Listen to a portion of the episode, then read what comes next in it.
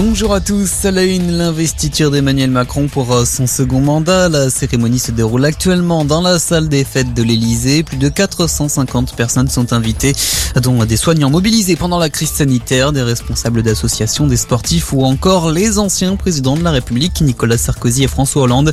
À l'issue de la cérémonie, Emmanuel Macron passera les troupes en revue dans les jardins de l'Elysée. 21 coups de canon seront symboliquement tirés depuis les Invalides.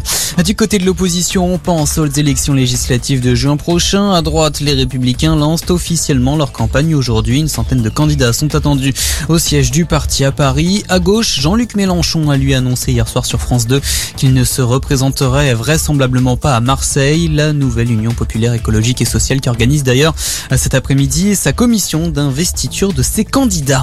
Également dans l'actualité, une nouvelle aide militaire américaine à l'armée ukrainienne. Le président américain Joe Biden a annoncé hier soir l'envoi de munitions et d'artillerie ainsi que de radars.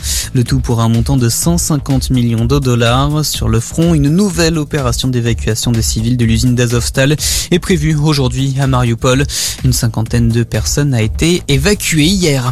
En Afghanistan, la burqa de nouveau obligatoire en public. Le chef suprême a publié un décret en ce sens aujourd'hui. C'est encore un nouveau coup porté aux droits des femmes dans ce pays repris par les talibans en août dernier. Depuis mars, l'enseignement secondaire est interdit aux filles. Retour en France, après Toulouse, l'État a condamné hier à indemniser la mairie de Paris à hauteur d'un million quatre cent mille euros. C'est après les dégradations commises lors des rassemblements de Gilets jaunes entre 2018 et 2019. L'Arc de Triomphe avait notamment été saccagé.